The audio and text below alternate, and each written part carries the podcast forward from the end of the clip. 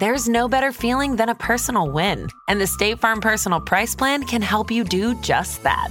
Talk to a State Farm agent today to learn how you can bundle and save with the Personal Price Plan. Like a good neighbor, State Farm is there. Prices are based on rating plans that vary by state. Coverage options are selected by the customer. Availability, amount of discounts and savings, and eligibility vary by state. Hello and welcome to Without Fail. I'm Alex Blumberg. And normally I'm saying those words to you from a studio behind a mic. I've got a nice little cushy chair. I'm in my office. These are not normal times, and I am not in my normal spot. I'm actually hunched in a coat closet with a towel over my head so that it's less echoey as I record these words. I, like most of America and most of the world, I'm social distancing. I'm not going outside. I'm staying six feet away from the rest of humanity.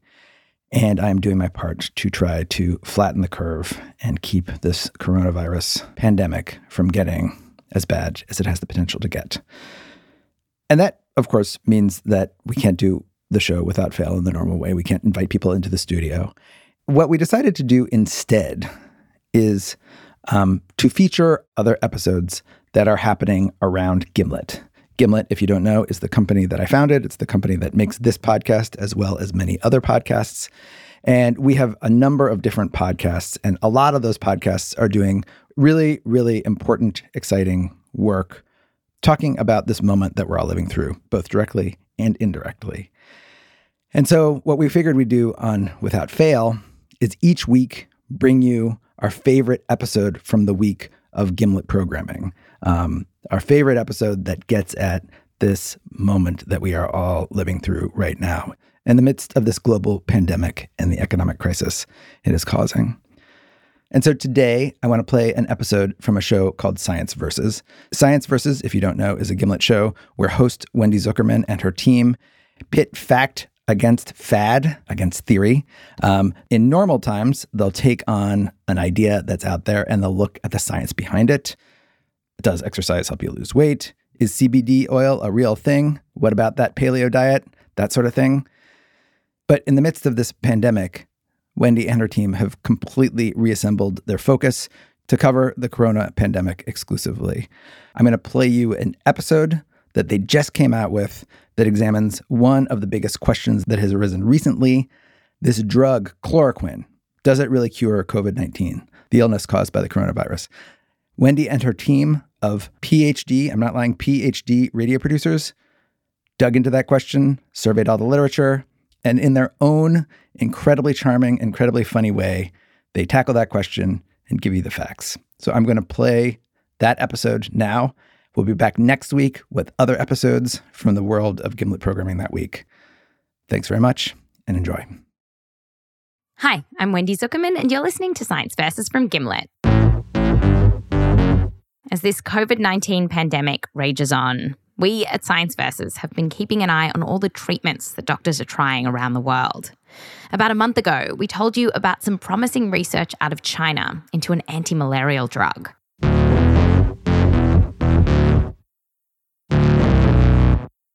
It was pretty obscure back then. But just this week, it felt like this drug had been upgraded to celebrity status. Thank you very much. At my direction, the federal government is working to help obtain large quantities of chloroquine. Chloroquine. It's the drug that's making the headlines. And Trump is a big fan. In one press conference this week, he said that he'd heard the story of a man who took it and had a remarkable recovery. A gentleman, they thought he was not going to make it. He said goodbye to his family. They had given him the drug just a little while before, but he thought it was over. His family thought he was uh, going to die. And a number of hours later, he woke up, felt good. Then he woke up again and he felt really good, and he's in good shape. And Trump said that this drug might be able to help lots of people. There's a, uh, a real chance. I mean, again, uh, we don't know, but there's a real chance that it could have a tremendous impact. It would be a gift from God if that worked. It would be a big game changer. And people all around the world have really latched onto this idea. that this drug could help fight this coronavirus. Google searches for its soared. Some pharmacies are saying that demand for the drug has skyrocketed. And one company told us that at hospitals, orders were up 3,000%. But when some people went looking for chloroquine, it took a dark turn. They thought a drug could protect them from coronavirus, but he and his wife made a terrible mistake. A couple ended up in this hospital after they each took a teaspoon of an old aquarium product they had. It contained chloroquine. So, is this drug a danger or a gift from God? Today on the show, what is going on with chloroquine? We speak to a scientist running a clinical trial into this very drug and coronavirus right now. And we'll find out does it really have the chance to be a game changer in this pandemic? When it comes to this coronavirus, there is a lot of talk of a gift from God. But then there's science. Science versus the Coronavirus, Part 6 Return of the Jedi is coming up just after the break.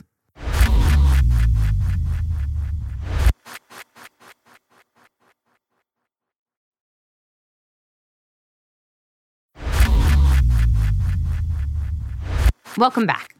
So, chloroquine is making a lot of headlines right now. What is it? Well, it's a drug that's been on the market for decades. It's often used for malaria, and it's old. People have been taking it for around 70 years. And there's a few different kinds of this drug, like hydroxychloroquine. That's used for diseases like lupus. So, chloroquine has been hanging around for years, doing its thing. But this week, the story of this drug took a bizarre turn.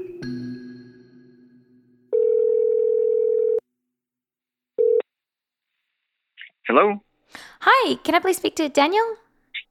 Yeah, this is Dan Brooks. Dan is a professor of toxicology and the medical director of the Banner Poison and Drug Information Center in Phoenix, Arizona. People call his hotline when they're worried they've been exposed to something toxic. So we take calls from from people dealing with occupational exposures, rattlesnake envenomations. Wait, did you say rattlesnakes? Yeah, yep. That's the second one you said. Yeah, we get uh we get like about 80 or 85 rattlesnake patients a year. But recently, something else has been rattling Dan. As the coronavirus started to spread in the US, Dan was getting worried that people would take matters into their own hands and start using homespun treatments and Dr. Google to cure all their coughs and fevers we've seen it happen dozens of times before. I mean, you know, we just see we've seen this with uh, influenza when we've had bad years with influenza, and you know, we've seen this over and over again. Yeah, Dan says for the flu, people will try all sorts of stuff, and in this pandemic, he says people were even calling his poison center to see if they should take bleach to avoid getting sick with this coronavirus. And so we just knew when as more and more things were being promoted to uh, heal or prevent COVID. So we just tried to get out and, and warn people. Last Friday, Dan's team reached out to some media to try to get the word out about this. So we released that, and unfortunately, within 48 hours, we had our first event. You know, our, our prediction came true. Dan's Poison Center got a call from a couple in their 60s. This pair had heard all the excitement around chloroquine, including what Trump was saying about it. And then they got concerned about some vague symptoms that they interpreted may have been for coronavirus. Do you mean like a sore throat or a cough, something like that? Correct. So our understanding that it was only the husband, but they became concerned about it and they decided that um, they may be able to prevent or treat coronavirus with a, a home product that contained chloroquine. The woman involved talked to NBC about what happened.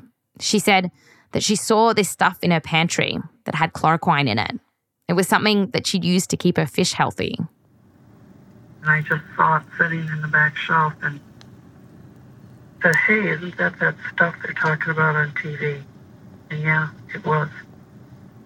They decided to take some.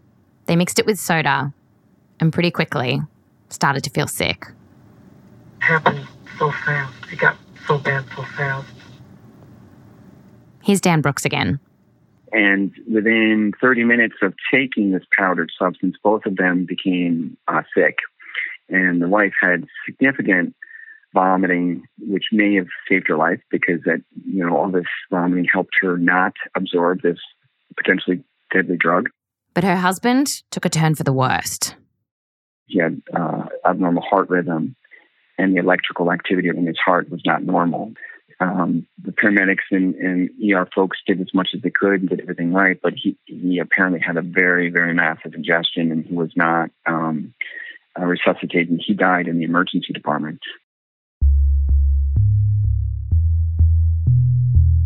He died from heart failure.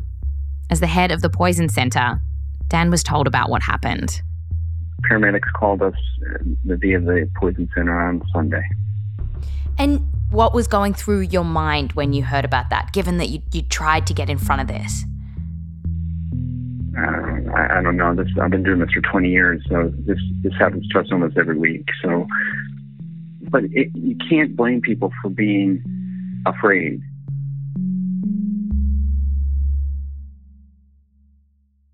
It's sad. I think they were driven by understandable fear and worry this is Matthew Pullen. He's a doctor and infectious disease specialist at the University of Minnesota. And I think fear in the situation is understandable. It's a very uncertain time with, you know, not a lot of good options in a lot of situations. Um, but yeah, as a clinician, all, all, I can say is that I, I feel for them and I, I hate that it happened to them and I wish it hadn't. Matthew is part of a team in the US that's running a clinical trial into whether chloroquine can help people with coronavirus. And he says that we know when people take chloroquine at high doses, which is what this couple took, this chemical can be dangerous. They were taking, you know, many, many times more than the recommended amount. But Matt says that people take chloroquine at lower doses all the time for malaria. And then the main side effects are stomach troubles like nausea and also headaches. Some people also get itchy all over their body.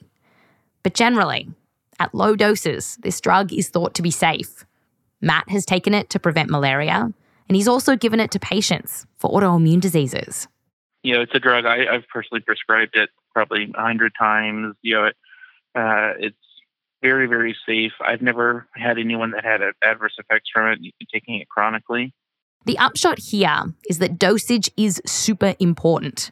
Chloroquine is not something that you want to be self medicating with. But at the right dose and for short periods, it can be safe. Question, though, is can it actually help people with coronavirus? And that answer is coming up just after the break.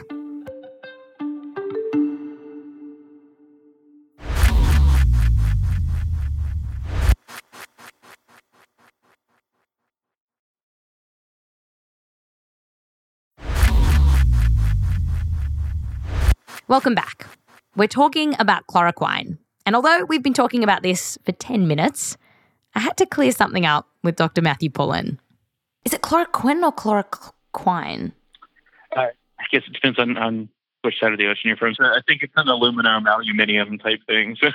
Is this like the metric system all over again?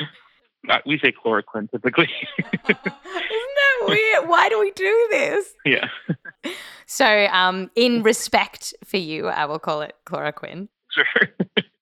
Okay, now that's settled, we want to know how could chloroquine, uh, chloroquine, work for this coronavirus?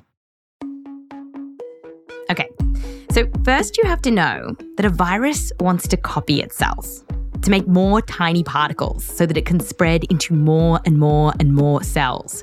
And to do that, it first has to get into our cells.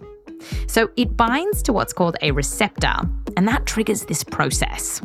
And then the cell ingests it into a little pocket inside the cell. This process of getting ingested is called invagination, which is great. It's just a great word invagination.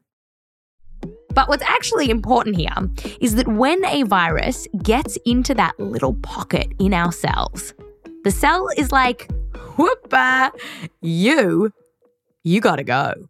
It tries to digest it a lot like our stomach, you know, shoots acid into itself to digest food. That's kind of what the cell is doing. And so, to get rid of this nasty virus, the cell will squeeze acid into that pocket. But it turns out this strategy backfires because the coronavirus, it actually wanted the cell to shoot that acid all along.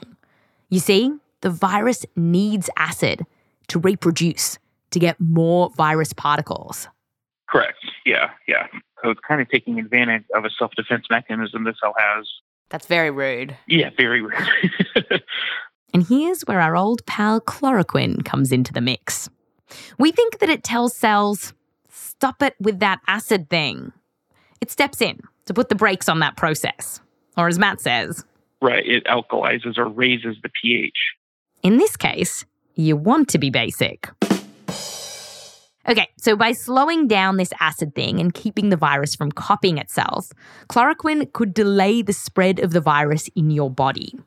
Karla Satchell, a professor at Northwestern, described it to us like this Anything that slows down this cycle of one virus makes 100, 100 makes 10,000, 10,000 makes a million, anything you can do to slow that down gives your body time to mount this immune response.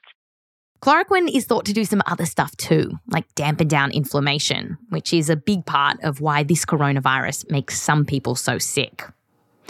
Okay, so that's how researchers think chloroquine might stop this virus.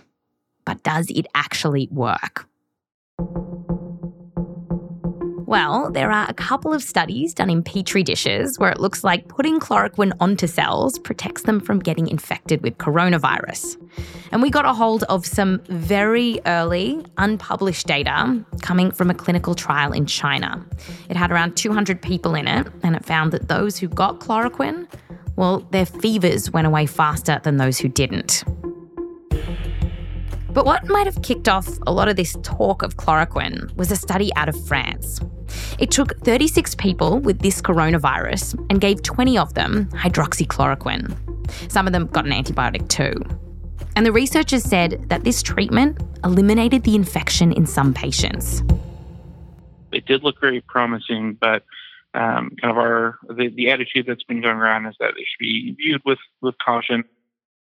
The reason that Matt isn't that excited is because the study was basically a small grab bag of different patients, and not all did well here. One died, three were sent to the ICU, and just generally, it's a pretty small study. It's definitely a good first step, and it's definitely meaningful, but there's still a question of how meaningful. On top of this, another small study of 30 patients in China found that hydroxychloroquine didn't help their symptoms. So, what to make of all this? Well, we need more data. And there's actually more than a dozen clinical trials looking into this right now. And one of them is Matt's. In the last week, his team has started recruiting people from all across the country, and he's trying to see if hydroxychloroquine can help people who are sick, but also in a separate part of the trial, they're giving it to people who have been exposed, like healthcare workers, to see if it can keep them from getting the virus. They've already enrolled around 500 people. Quite a few in a very short amount of time. Yeah. W- when do you think you'll get results? We're hoping in four to six weeks. Near the end of April, we'll have a preliminary sort of thumbs up, thumbs down answer on whether this is working or not. Four to six weeks. And while we're living in self isolation, this might feel like an eternity. In the land of science, it's the opposite. Many trials like this take years to recruit enough people and then analyze the results. Quite honestly, it's it's a, a, an insanely fast turnaround time in a clinical trial. I mean, pardon me, uh, it's not coronavirus, my cough at least. It's right. We're social distancing. We're, we're social distancing. Right, yeah. at least we're over the phone, so it's different. yeah.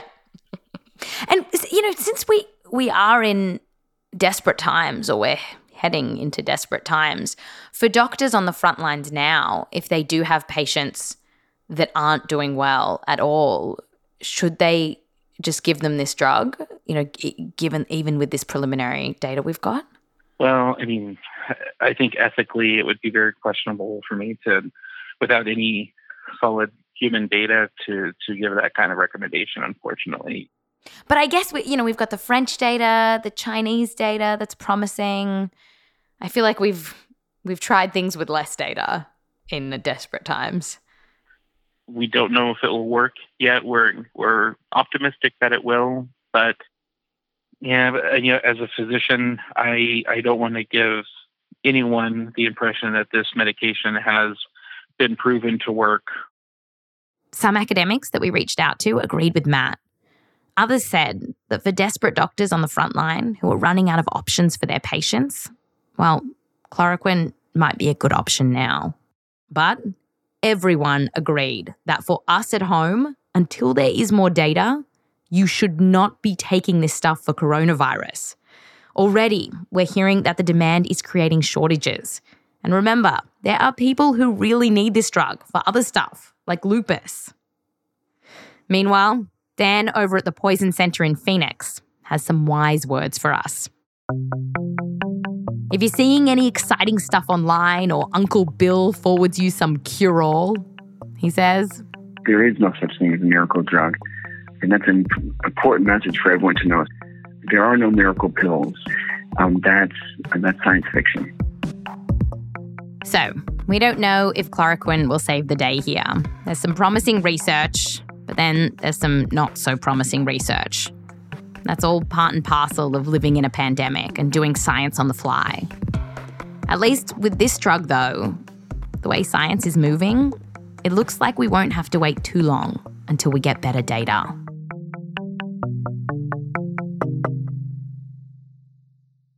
Okay, and now for a little non coronavirus content, because we need it. Today, bats. And we know bats feels like coronavirus content, but it's not. Here goes.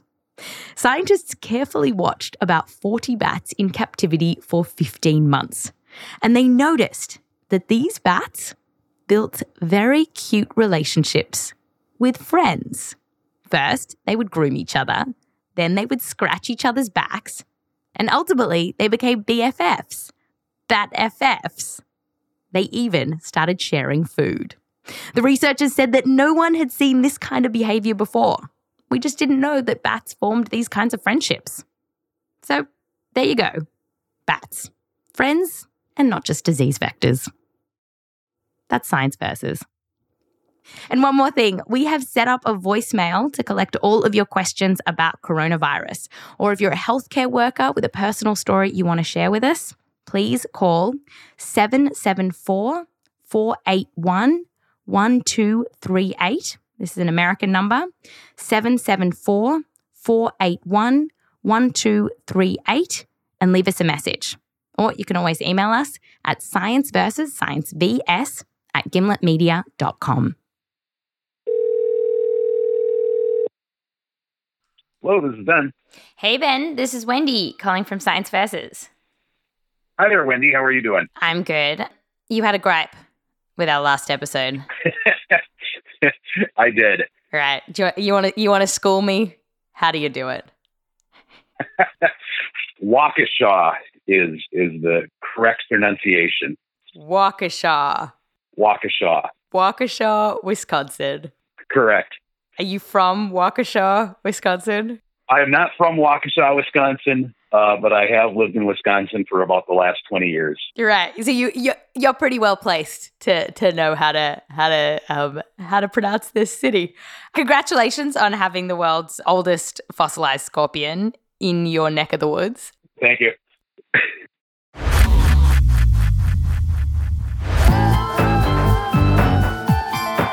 This episode was produced by Meryl Horn, me, Wendy Zuckerman, Rose Rimler, Michelle Dang, Laura Morris, Meg Driscoll, and Sinduja Srinivasan. We're edited by Blythe Terrell and Caitlin Kenney. Fact checking by Eva Dasher. Mix and sound design by Peter Leonard. Music written by Peter Leonard, Emma Munger, and Bobby Lord. Thanks to the NBC News Archives. A big thanks to all the researchers we got in touch with for this episode, including Professor Thomas Dorner, Dr. Quay, Professor David Boulware, Dr. Ann Meltzer, and a special thanks to the Zuckerman family and Joseph Lavelle Wilson. I'm Wendy Zuckerman. Back to you next time.